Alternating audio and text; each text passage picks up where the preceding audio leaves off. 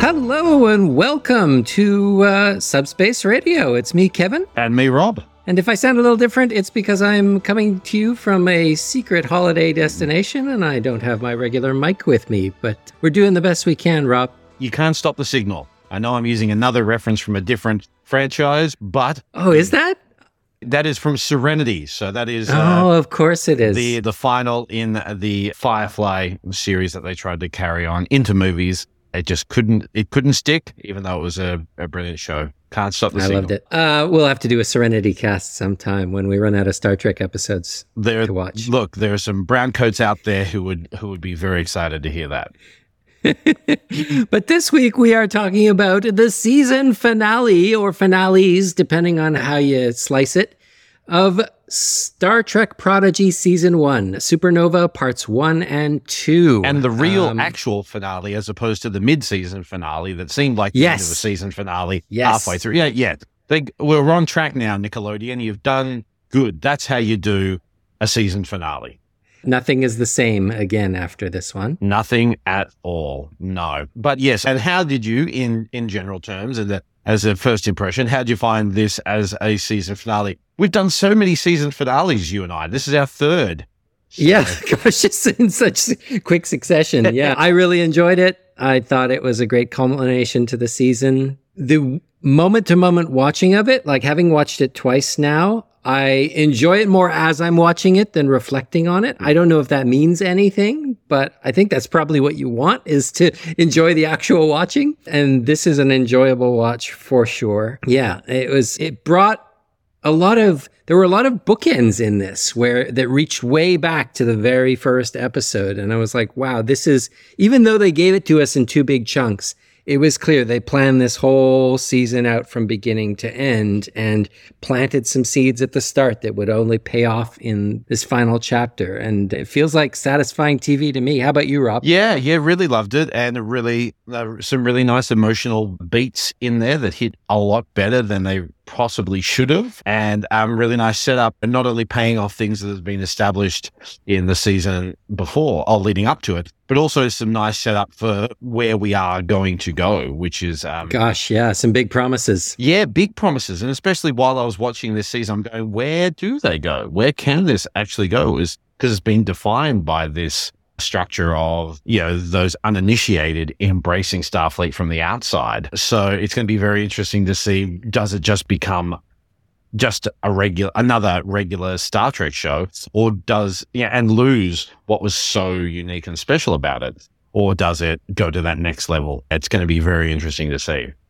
Yeah, there were some moments in this where I was watching the action and I was like, wow, there's a lot of spaceship eye candy here of ducking and weaving and be in a dogfight with the Defiant. Hello, Hello. Deep Space Nine fans. Very happy, very happy here. We were, we went, we did our nod, we did our our clasped hands together, going, "Thank you, thank you so much, Defiance. Here, we love you." the Enterprise E is buried in that armada somewhere as well. You don't get a great look at it, but there are some freeze frames online that spot the registry number on a, a rapidly passing nacelle. And so they were there, which is good to see them post Nemesis as well. Look, now your influence over me is becoming more and more apparent. The more we do this, Kevin, because it, you dropped a little thought worm into my head, and it just stayed with me the whole time. Especially when we had the epicness of part one of Supernova. I'm there going logically and policy wise, this wouldn't happen. But because of the plot point of them needing to have all the Federation ships and calling Yeah. every Federation ship, and they went, "Oh, this is such, such Federation policy." I'm going because Yeah. it's just one ship. There should have just been at least one or two ships to have the entire armada. That's the only way the plot, and I'm doing inverted commas again, Yeah. could happen. So I was all the way through going, Yep, there's a lot of eye candy here. There's a lot of explosions and a high body count as well. Like for a Nickelodeon show, I'm going, the Star Trek execs shuffled in and went, okay, our time. We can do this now. Oh, yeah. They bring in the Klingons. I was thought those Klingons are the friendliest Klingons I have ever seen in Star Trek. And And what they responded. Yeah, minutes later, the bird of prey is like breaking apart in front of us. I was like, oh no. um, but yeah, I was just there going, this is a dumb move. It's just happening for plot purposes. In reality, you would only have one or two ships there. That would be more than enough to outnumber, you know, this, what they know of the Protostar and the gang there. But it led to this incredibly dramatic and tense, well written episode one. Like you had all hope was lost. Then they used their ingenuity to come up with this great idea, and that started to work. And then the next kicker to bring to the cliffhanger brought everything down. So yeah, um, yeah, jumping That's, ahead. Uh, that final sting of we got the Klingons and the other races to come and rescue us. It's like the classic friendship solves everything sort of Nickelodeon solution. And then they go, oh no, the computers aren't playing ball. The automated distress calls are bringing in more Federation ships and it's not going to work. yeah. To be continued. It was a, yeah, a gut punch. To end with the line total annihilation is a hell of a way to finish off a Nickelodeon episode. Can I just say? I don't know if Rocko's Modern Life ever, ever finished with an episode like that. The, I feel like the first part was the ship battles episode, Mm. and Supernova Part Two was the character payoffs episode, And it- it worked well. And it definitely showed that it was like we were in the land of television because they resolved it quite quickly, not conveniently, not in an easy way. It's a very efficient way of doing it and getting to that point and hitting those emotional points. But then we had that luxury of the remaining half of the episode to be like the epilogue of the episode mm. a month later and the trial and the deliberation and then the goodbyes and then the, it just, like we're in a movie, you'd end with them being rescued and that was it. But they went, no, we're television. We can take that time to really explore their ventures, their first steps on actual, on the, on the streets of San Francisco. Yeah, a highlight for me was the character puzzle in the hallway. When our crew comes face to face with Dreadnought in the hallway and he pins, you know, he gives the gravity mine and he, he freezes Murph against the wall and electrocutes Zero and pins Dal against the wall with the little boomerang thing. Yeah.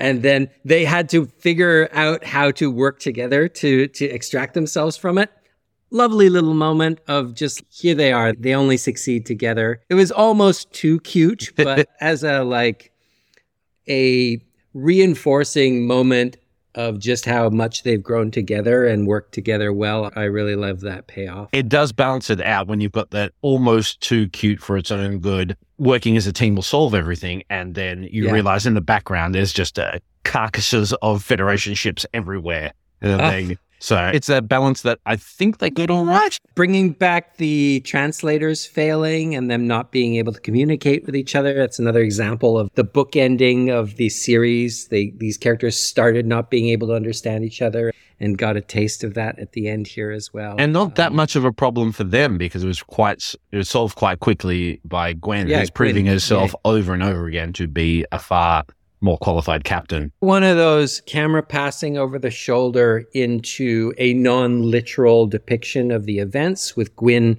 speaking in English to the Klingons, even though we are to understand she is speaking in Klingon to them. Very clever. Um, yeah, really good. so yeah, and Ronny Cox was back for a little bit as well. Yes, I now understand why Admiral Jellicoe is in this series. He was here to make one poor decision in the finale, which is to send the boarding party in, uh, despite despite Janeway's uh, understanding of the situation. Ronny Cox is Um, fast becoming the uh, Jar Jar Binks of Star Trek. We go, who's going to be the poor schmuck that lets the Emperor stay on for this time? Uh, well, who's the poor schmuck who's going to send the boarding party on? I assume Admiral Jellicoe does some good things too, but at least on screen. His career is not the most illustrious, but it doesn't seem to have kept him from moving up in the Look, ranks. we are all the lead characters in our own story, in our own life, obviously. And I'm sure Jellicoe has his incredible moments in his own spin off that he has in his head. But will anybody tune in to watch the Jellicoe spin off series? I think not. Um, as a shock death, I didn't expect, I knew that the like, diviner. I knew the diviner's death was probably going to come, but I didn't expect it to be. I thought it was going to happen in part two of Supernova, but All yeah, yeah, yeah. Spear to the spear to the uh, off-screen midsection. it always gets you in animation, doesn't it? That non-disclosed midsection. He died pretty easy, I have to say. Like, given that he was found floating in the remains of his asteroid by Janeway and crew and revived, the fact that one one spear to the middle was enough to do him in That was- felt a little Yeah, it was a little little and bit. easy. they want to get rid of John Noble really quickly for some reason. So I don't know what they've got against him. But yes, but we did get a very much uh, relating back to Star Wars, a very much a Darth Vader at the end of New Hope.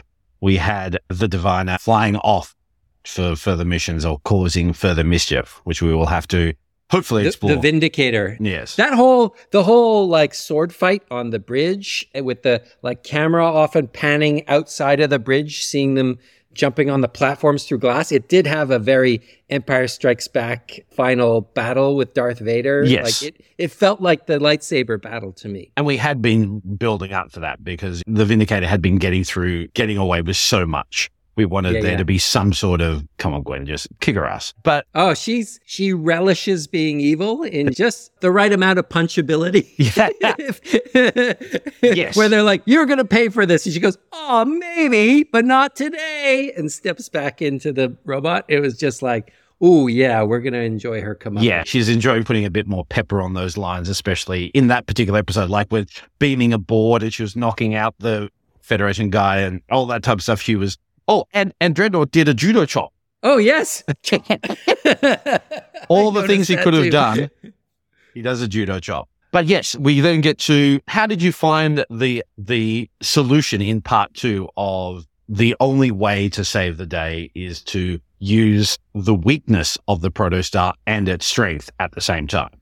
Yeah, it works in the moment, but this is what I was talking about before that on reflection, I find it a little unsatisfying Hmm. just that they could have done that at any point in the past year. if the goal is to save the Federation or save Starfleet from this virus, yes, self destruct the ship. Uh, apparently, that was something available to them all this time, but they didn't do it until they had no other choice. no other choice. Yeah, I guess is okay. There was a lot of when Zero explains the plan and they on the bridge like summon the 3D wireframe image of the ship shooting and exploding in pieces a- along the route. Yeah. And then later in part two, J- Janeway, when addressing the Federation Council, just in the middle of a speech, summons a hologram of the protostar ship in the middle of the conference room. There is a significant amount of people summoning improvised holograms to make points in the middle of conversations. Then I'm like, who, d- like, who drew that? Like, when did you draw that? they did have a month between, so there's clearly there's a lot to do in Star. There's a whole section Yeah. uh, to prepare every form of every known hologram imaginable to be presented. But. I think it's just, I think it's an expediency of storytelling. When you've got a 30 minute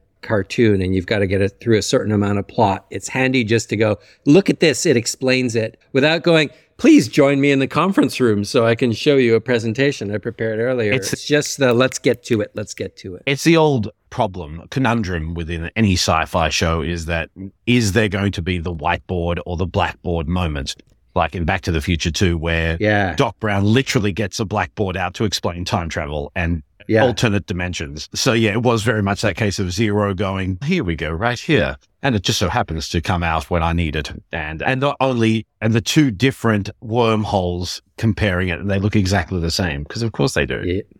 Yep. Yep. We're well into part two here, so I think it's probably worth talking about what to me is the heart of this two parter is Hollow Janeway's sacrifice of herself to save the crew. That the moment she realizes she doesn't fit on the isolinear chip Oh. and you see exactly what she's going to do. They don't have to explain it to you until afterwards when they're explaining it to the kids what has happened. Really like great writing, great performance, great animation, all working together there to create what even on second viewing to me was like a knot in my stomach of this emotional end of a character that is just a training simulation, but it pulled the heartstrings real, real well for me. Well, it was, and definitely a clever use of time jumping within narrative structure because obviously Janeway finds out this, has enough time to record the farewell Mm. message, and then Mm. Dal comes in, whereas it jumps ahead to cut out that part so we don't know until that point. But yeah, what But as she's lying to them and saying, "Don't worry, I'll be there with you. Take the chip." Mulgrew's like perhaps Oh. I think maybe Mulgrew's best dramatic performance th- that I can remember it, it right now anyway of the uh, saying it'll be fine and walking that tight balance that we as the audience can spot the emotion in her voice, but the characters can't. Beautiful dramatic tension there. Look, it is a gift. It is a gift that we as Star Trek fans have been given Kate Mulgrew and the fact that she has blessed us by coming back to do this shows that we do not deserve her and we should appreciate her for all that she is. And she's always been overlooked. And I'm so grateful that Prodigy, this little quirky weird show that I had no idea about that I would get this invested into and a lot of other Star Trek fans as well is giving this platform to not only an incredible character, but a wonderful performer and giving that chance to shine again. And hopefully that gets people to appreciate in retrospect to go back and rewatch Voyager and see what they missed out on. Because yeah, just her vocal work, as I've said before, she's done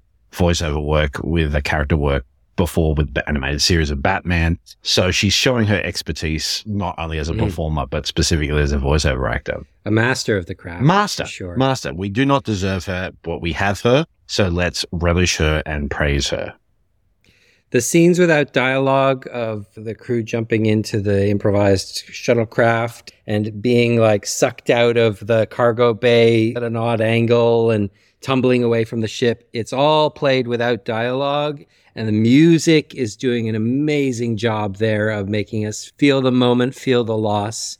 And you feel uh, the weight then, of the ship as well, because like it's front, yeah, it's it's good. Its front it's rudder good. is out, and so it's being dragged out because it's just a copy, so it has no impulse engines yeah. or anything. It's just the barest minimum. They don't even yeah. have seatbelts. grab onto a hang onto a pole and grab onto your butts. Ah, um, it's so good. What does it remind me of? It reminds me. Here's a deep cut. Good. It reminds me of Apollo 13. Hey, when the movie or the actual events, but the depiction in the movie is certainly what tugged me, tugged my heartstrings similarly. That the crew spends, it's not a perfect match, but in Apollo 13, the crew retreats to the lunar module for life support in order to make their way, their long way home to Earth. And then at the end of the story, that lunar module is not designed to get them down to Earth. They need to leave it behind. So they pile back into the command module and then cut it loose and it tumbles away. Yeah. And that same feeling of it's an inanimate object. It doesn't mean anything, but oh, that thing was our home for all this time. It has that same feeling as they're leaving the protostar and looking around at everything for the last time of this shouldn't hurt as much as it does, but it does. Exactly. And especially they flip it right around as all sci-fi shows like this do, we've invested so much into the protostar and we have waited to the last possible moment for it to be destroyed when it could have been destroyed at any point. And then as soon as they get back to Federation and they're a part of it, they just go, Oh yeah, that was the prototype. We got a we got another another one. We only just it's have better. It's better. It's much better. it's bigger. It's better. It's sexier, and it'll love you more than the original one ever did. I Gotta shout out to the artists for the nebula, the sparkly nebula that forms when the protostar explodes and just it's played in silence. The music yes. drops away, the ship warps, and whew, this sparkly vision appears in the sky. And surely they're going to call that the Janeway Nebula or something it's like that. It's got to be. It's got to be the Janeway Nebula. But I was just like, I want to freeze that and use it as my desktop background for the next year. It was just such a beautiful piece of eye candy. They've excelled themselves, haven't they? And like, how do you create, like, they showed it in improvised hologram form. Also, like, you know, spontaneously at the same time exploding and traveling through warp or whatever, or go through yeah. warp. But to have like just these streams of light and these sprinkles throughout in this constant flow out into infinity was, yeah, was really divine. And they outdid themselves. Like we've been talking about the intergalactic vistas that we have seen on these animated shows that have really step things up. So the live action shows have got a lot to, and I don't know if they'll ever be able to actually match what has been created on Lower Deck and definitely Prodigy.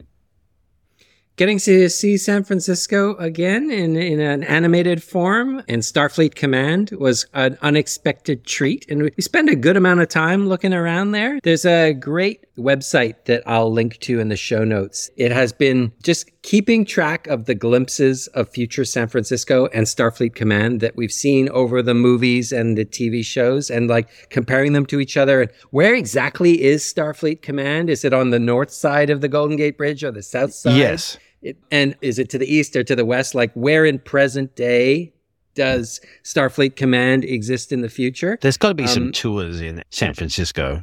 There's got to be some Star Trek tours where people take them down to the bay and go, "This is where this is." There has to be. If there isn't, come on. but uh, yeah, but it's a great article, like comparing in different iterations the same buildings to each other, and is this the same building or is it not? Like it has got that full on, excessively nerdy look at this stuff that I Love it. really appreciate. And as far as I can tell, they Prodigy here has done a great job of matching what we've seen before Yes. uh, of, of S- Starfleet Command. You get the Golden Gate Bridge covered in solar panels, and Starfleet Command is exactly where it should be at the northeast end of it, which is the most common place for it to be. Now, And would- yeah, great. Would I be correct in saying, like, in all the films, though, the one that spends probably the most time in San Francisco is probably the reboots? Because I know you see a bit of it in the motion picture.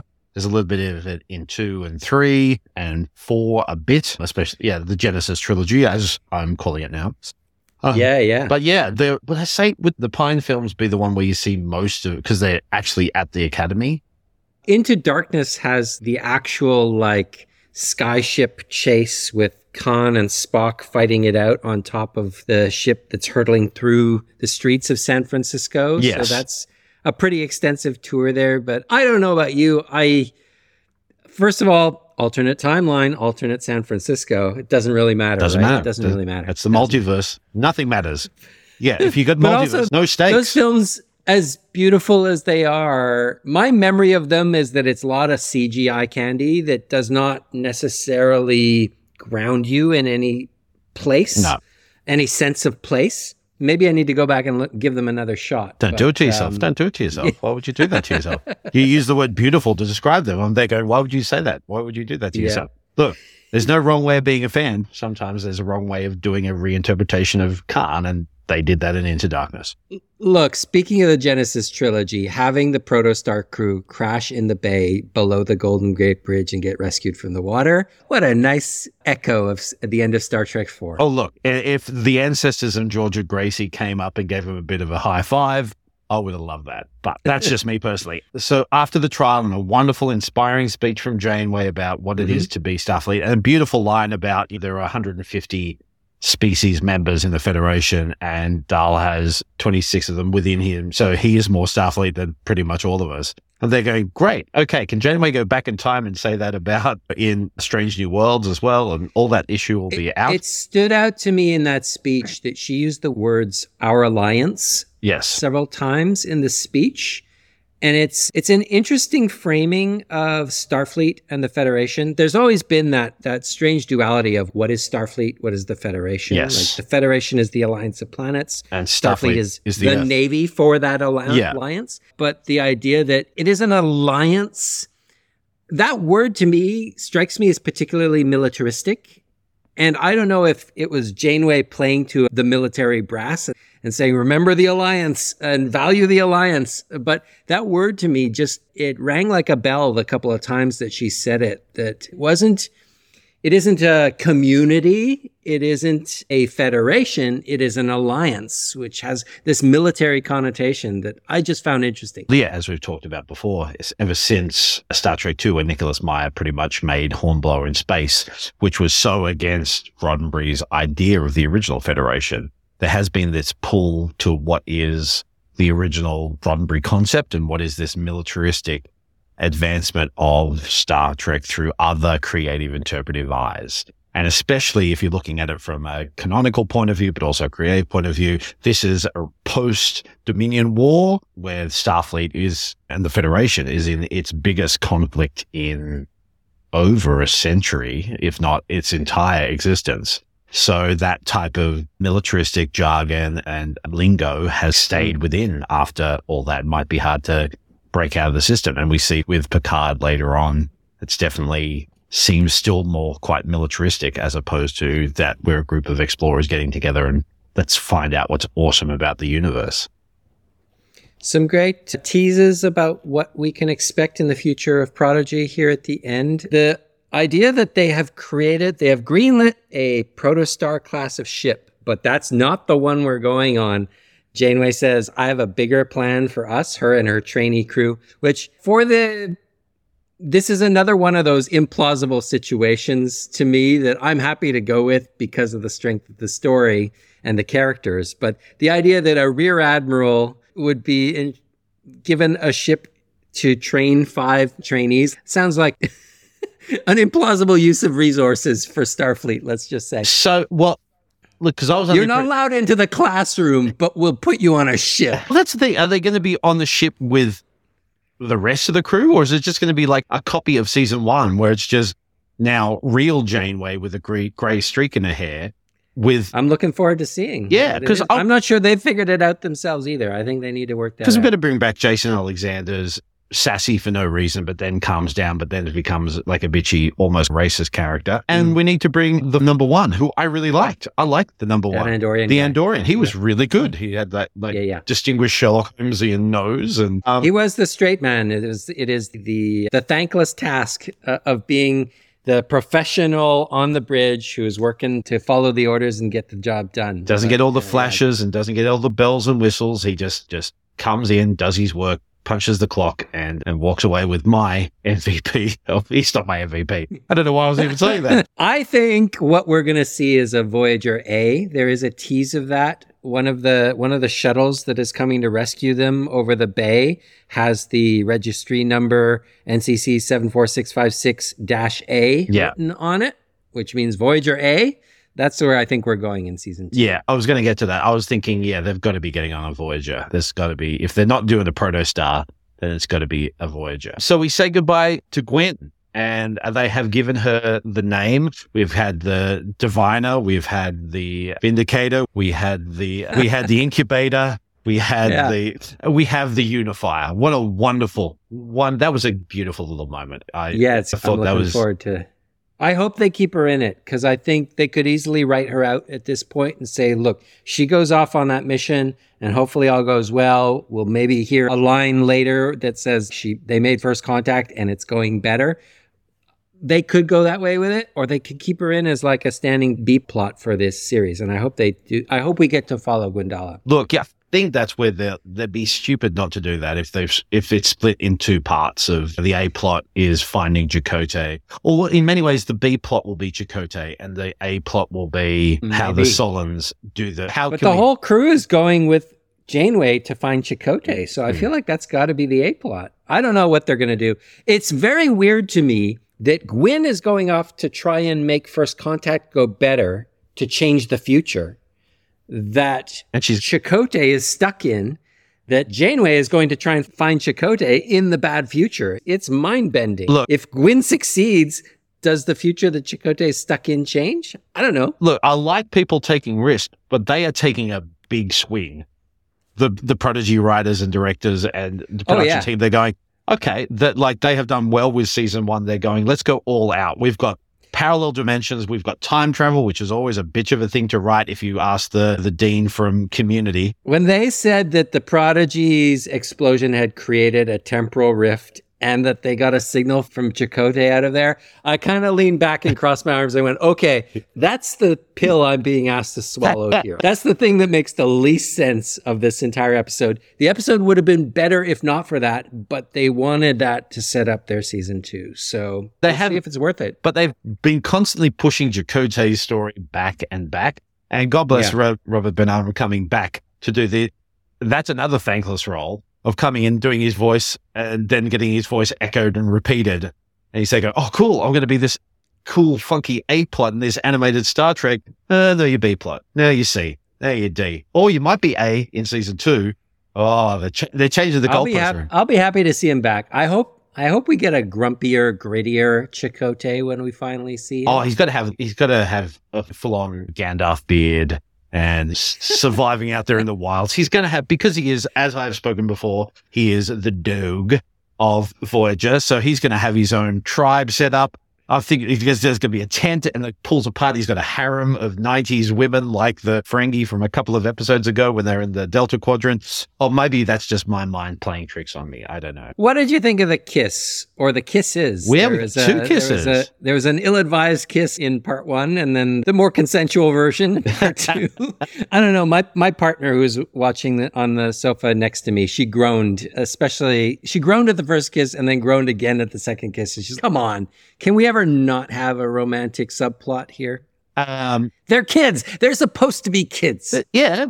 And if you do not remember who you wanted to kiss and who you wanted to go steady with and who you Yeah. wanted to, all that type of stuff played a massive part of being a kid. And I think it was handled, I found it quite adorable how as soon as it happened, everyone was just, what the hell? What? I'm trying to tell you this and what? Oh, sorry. I'm sorry. What? What? Who? What? Hey, who? Ah. It was like, it's like a 80s sitcom magnified, but it, I thought it was a very cute, dignified final goodbye with a touch Yeah. of, and it's hard to do in animation. It's hard to do Mm. any type of, I feel as if I'm watching an AI program trying to become self aware. But then the Simpsons episode where they're in the future and the one, and the librarian turns to someone who goes, first they love each other, then they hate each other. And now they love each other again. I don't get it. And the person goes, that's because you're a robot. And then it cries and the head blows up and it melts.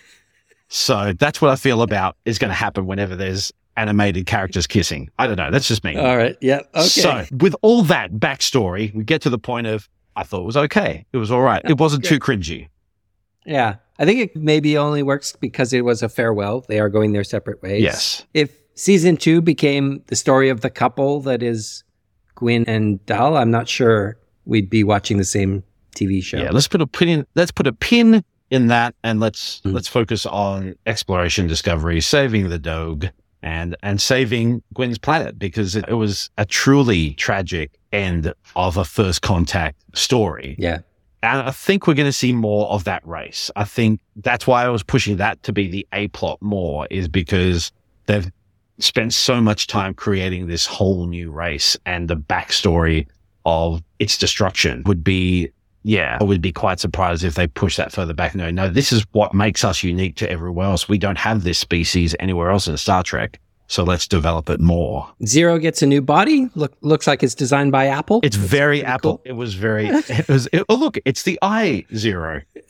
That's right, the I Zero. I'm sure it'll be the hot new toy when season two comes out. Rok-Tahk chooses a field of science with xenobiology, which is pretty cool. Yeah, well, yeah, well, that's the thing. Like, Rok-Tahk is doing so well with all the sciences. Yeah. It seems a little bit. Why should she just? Why choose? Why, Why choose? not everything? do? If you can do everything, you do it, and you've been doing really well. Like managing five or six different sciences. And for me, I was a bit. Oh, okay, so you're just gonna. Animals is great. Animals are great. Species from different. Everyone, that's awesome. But they're going. Oh, okay, that's Jankom seems to be like settling into engineering classes and learning not to use the hammer, but to use the drill now and then. and it fits in well because that's where that's where you get your O'Briens and your Scotties and even Torres, Delano in some ways. That the salt of the earth type of ah, let's sort this out while everyone else is being highbrow and stuff like that. The Jankom's perfectly suited for the uh, for the orange jumpsuit. yeah, for sure. I'm not sure I caught an end for Murph in this. Murph, Murph's just in Starfleet. Just in Starfleet. Murph just showed up. Look, Murph very slapped- early in Supernova Part 2, there is a shot. People walk onto the bridge and Murph, no one comments on it, but Murph is sitting in the captain's chair. And I was like, I don't know about that. That seems like a bad idea. Yeah, we did. We there are a lot of high stakes buttons on that captain's chair. we did have Murph jump up and give the raspberry, then also slap there behind in front of Drednok. So Yeah. not only just a showing the backside, like that was a full on multiple slap. I, a Yes. slap that I went through did not feel bad for Murph when he got frozen to the wall. I said, serves you right, little you know what, buddy. Murph? Yeah, grow up a bit. Come on. All right. Well, anything else you want to call out in in Supernova? No, like I said, I like how they spent that time, the second half of the episode, focusing on them settling in and getting that preparation for season two. It made it very much feel like we didn't have to rush our way through. We took our time, and I appreciated that to to get them that feel and get used to them within Star Fleet. But like I said, I'm going to be very interested to see whether it moves forward or whether it just becomes just another Star Trek show because there was something unique about this race of all aliens, which has never been done on Star Trek before, not a part of the Federation, but following those ideals. Obviously, they couldn't keep that up forever and ever, but how they can advance what makes Prodigy unique without just blending it into another Star Trek show. So the thing we called out in Supernova that we wanted to explore in Star Trek history was the sacrifice of the protostar. Yes. The decision to scuttle a ship in order to save the crew or save the day, as the case may be. Definitely. Definitely a big moment every time it happens. And it hasn't happened that often in Star Trek history. Look, it, ha- Uh, it has happened quite a lot in the the Christopher Pine versions. It's either the Enterprise blowing up or being destroyed or being ripped apart or being have to self destruct. I think it's happened in all three. Uh, yeah, it was destroyed at the end of the first one, and it was destroyed again at the end of the second one, and it was almost destroyed on the third one, and it was ravaged to almost eighty percent destroyed, but they still ambled it back to Starfleet. So I don't think we're including any of those because there's it's alternate history. Doesn't matter. doesn't matter. It's, Doesn't matter. the Kelvin line, the Kelvin timeline. Yeah, that's right. Yeah, Yeah. that's right. So yeah, none of those made any emotional impact because if you keep on doing it, you lose the That's right. emotional impact.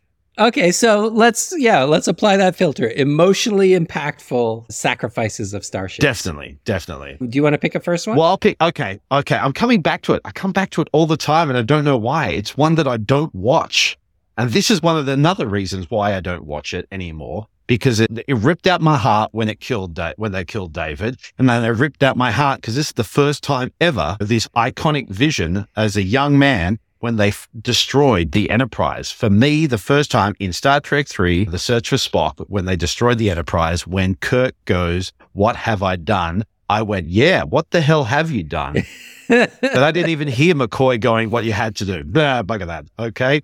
That was real, like the heartache of it, of having to blow up the Enterprise with the Klingons on board. And it's also, it's, yeah, it, it's a very much a Kirk move. Sure, I'm going to blow up the ship, but I'm going to take a lot of Klingons with them. That's right. Yeah. The ah, the shot where the entire surface of the saucer section bursts Just lifts off. and it Yeah. just lifts off and flies off in pieces. So iconic. I am amazed and also not surprised that they couldn't resist putting it in the trailer to the movie. Like you went to Star Trek 3 knowing you were going to see that moment because it was in all the trailers. yeah. But when you make something that that looks that amazing, you kind of have to put it in the trailer. and it's a tense moment as well because they're the they're teleporting on and the boys are teleporting off. You've got Christopher Lloyd doing incredible stuff of getting out, get out, get out of there. Yeah, yeah. wonderful. Oh, amazing. Performance. John Larroquette is one of the them, I think, and he gets blown up on the ship. And also that that shot of perspective. So we've got it from front up and you see the front dish section just implode up and it's incredible. Yeah. But then you have the shot of them from the planet of Genesis looking up and just see that trail The of flaming fire. comet. It's such a ship. small, So- yeah, beautiful, beautiful, heartbreaking. It makes it feel so tangible. Like how many ship explosions have we seen that it's just like a superimposed fireball as the ship like fades out? This was not that. This was it was a storyboarded there are pieces to this destruction. It feels yeah, very physical. It, uh, yeah, it does. It feels real. And we talked about it before. It's another one of those sacrifices that Kirk put on the table so that he could get his friend back. So that resurrection of Spock is earned, but by the amount of loss. And so for me, the first time ever I saw the Enterprise, I'm going, this is their ship. And so much so it's gone that we don't get it again for Yeah. pretty much an entire movie. So it's an incredible, powerful moment. As for young Rob watching it when I was like about 10, 11, it was heartbreaking to go. I'm there going, well, okay, so not only, What does it mean? yeah, Is Star Trek over? does that mean we're done? Does that mean Yeah. we've got Spock back now, but do they just take a bus to each planet now? Is this what we do now? Is it Yeah, yeah. star? Is it a star bus? Anyway, busk. anyway, so It was a payoff to something that was established in the original series in the episode Let That Be Your Last Battlefield, which is memorably the allegorical episode where the two halves of the race, one has white on the right side and black on the left side, and the other one is reversed, and they're at each other's throats for that reason. In that episode, the Enterprise is commandeered and Kirk threatens to blow it up. And there is a protracted sequence where they give all of their authorization codes and start the countdown timer and then abort it at the last second. But in Star Trek 3, they use the exact same command codes as they did in that original episode. Nice.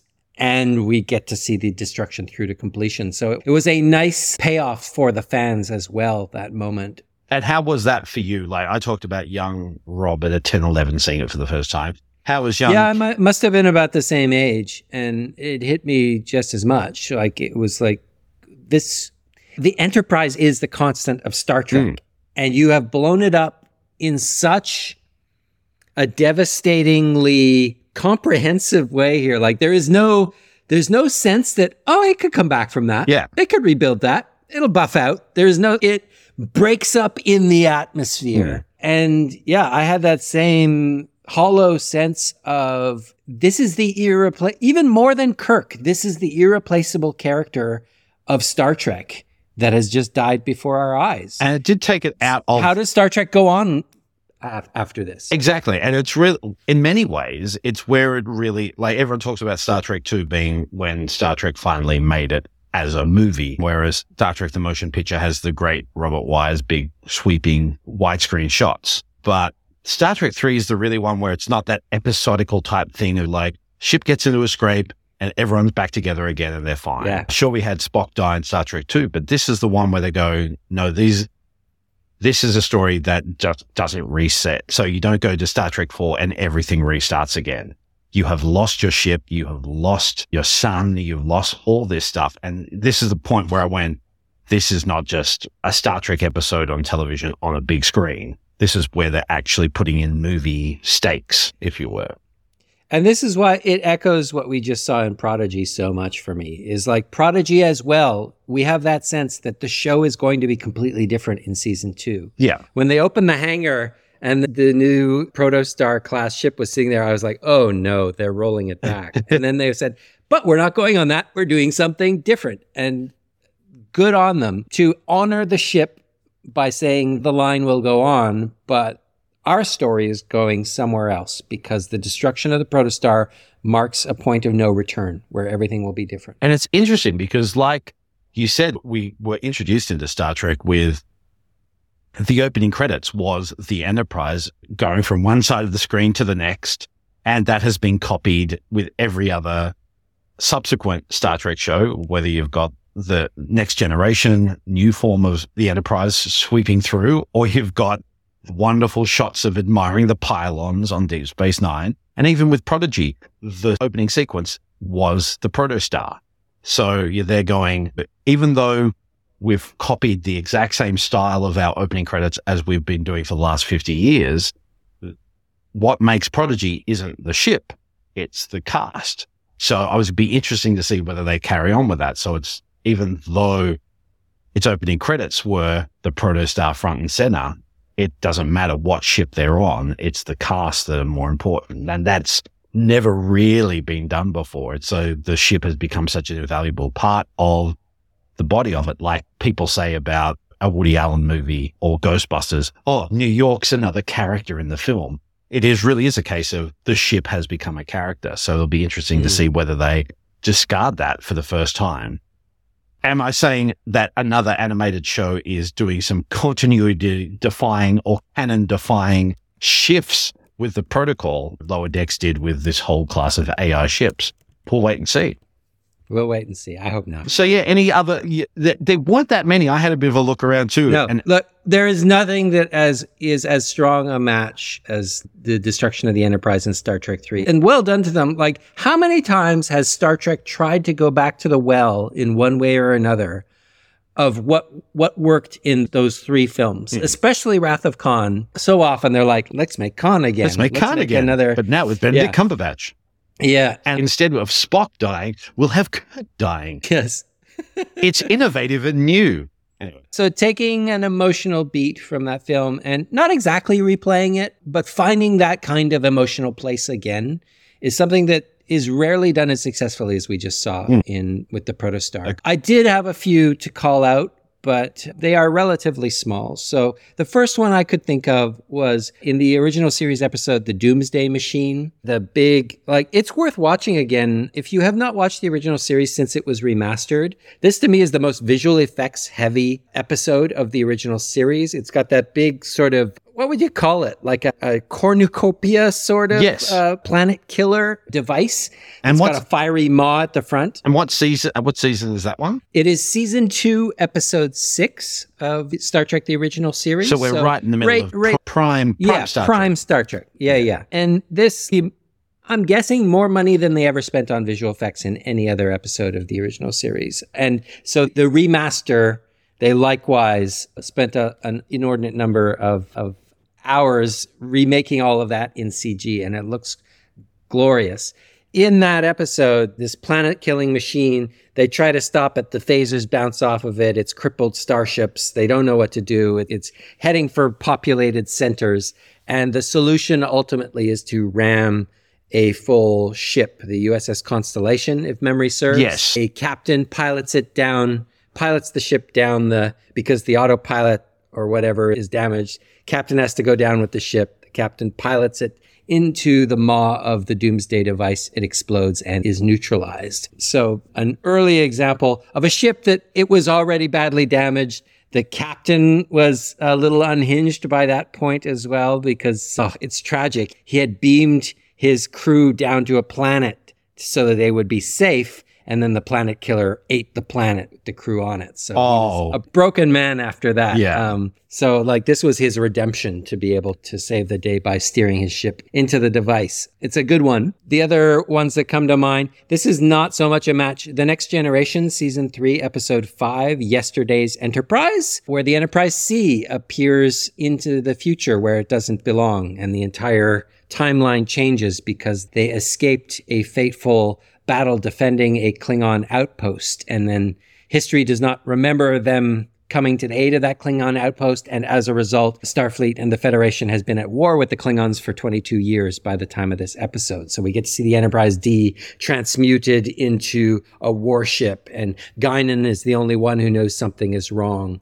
It convinces Picard that what has to happen to avert this 20 year war that everyone else figures ha- like it's facts of life. She says this war could have been completely averted if the Enterprise C had just been destroyed at Narendra 3. And so the rest of the episode is Picard wrestling with the decision and then the, the, everyone planning to send the Enterprise C back into the time rift where they know it's a suicide mission. They're going to get destroyed by the Romulans when they get there, but they decide to sacrifice the ship with what's left of the crew ab- aboard and even a volunteer Tasha Yar manning the uh, tactical station and fans know what what ends up happening to Tasha Yar as a result of her presence in the past Oh. there as well. Yes, we do. Yes, we do. I've got another one I found was from Voyager, Star Trek Voyager. You probably found this as well. Deadlock. Ooh, I did not remember Deadlock. Give it to me. Ah, so it, it's a it's a season two, episode twenty one. It's a famous episode for many reasons, where we have the birth, the newborn Naomi Wildman.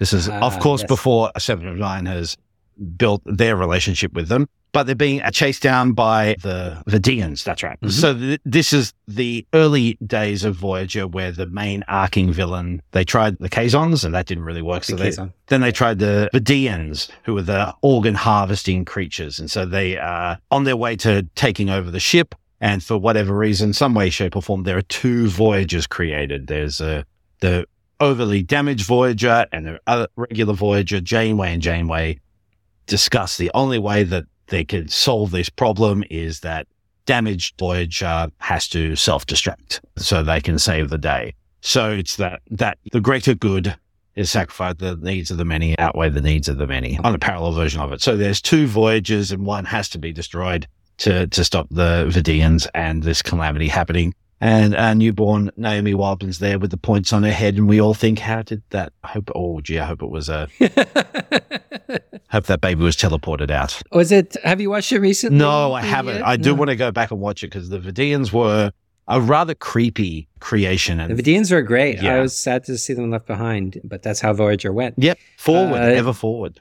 Yeah, there there were at least a couple of times. Deadlock is one of them, and there's another one where there's like a copy of Voyager that ends up like evaporating in space, like it's made up of this shape shifting matter that is conscious and Yeah. convinces itself that it is the ship and crew of Voyager, but they all start melting and it's, it's like a tragic end as they fall apart and then are discovered by the real Voyager who go, Oh, like what's this weird cloud in space? I don't know. Let's keep going. That's right. Yeah, yeah, yeah. And it is that sort of like moment at the end. Go, oh, what's this weird thing? Oh, doesn't matter.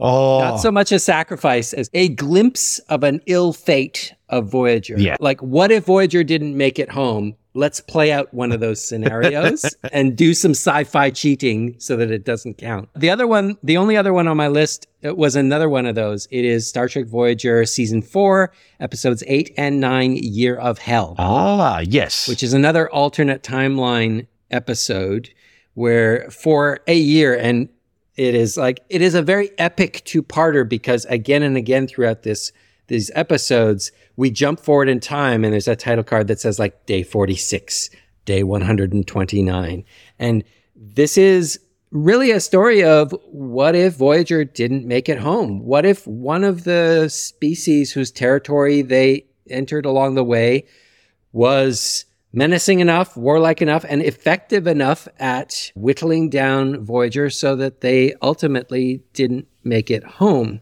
And there is the big cliffhanger between the two parts is the moment that Janeway finally decides staying, asking the crew to stay on this ailing, increasingly damaged Voyager is a death sentence, and she sends them all out in the escape pods and says, "We will we will meet again on the other side." I look forward to hearing your interesting stories when we do, but you can see it in her face, you can hear it in her voice that she doesn't believe it Yeah. as she's saying it. And then part two is the skeleton crew of just the bridge crew left on the ship trying to keep it running. They hide in a, in a nebula, and because most of the hull is missing, the nebula seeps into the ship and they have to deal with the toxic gases. And ultimately, Janeway and Voyager sacrifices itself at the end. She, Janeway, last person standing on the ship, she, the rest of the bridge crew is transported to some ally ships, and Janeway is left alone on board on the bridge, and she chooses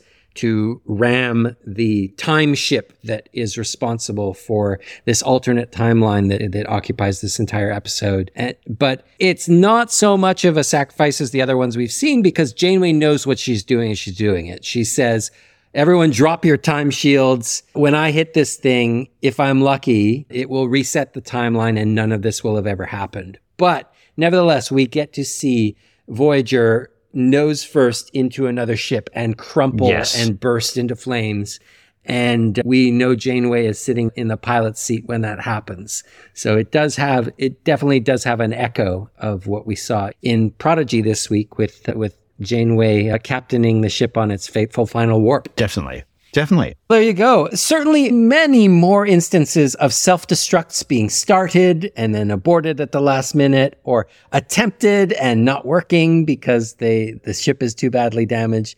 Many threats of ship self-destruction, but going through with it is a surprisingly rare event. Exactly. And if Galaxy Quest has taught us anything, it only gets to one and then it doesn't actually blow up. That's right. Yeah. because that's how That's true. every, all self-destruct episodes go. So yes, it was good to explore again. Go back into Star Trek three. Why does it Star Trek three and Star Trek five keep on drawing us back in? I'll Um, keep finding excuses until you watch it again. Rob. yeah, that's right. That's right. it is all you're the. This is the season finale of Subspace Radio. It was your plan Yes. all along.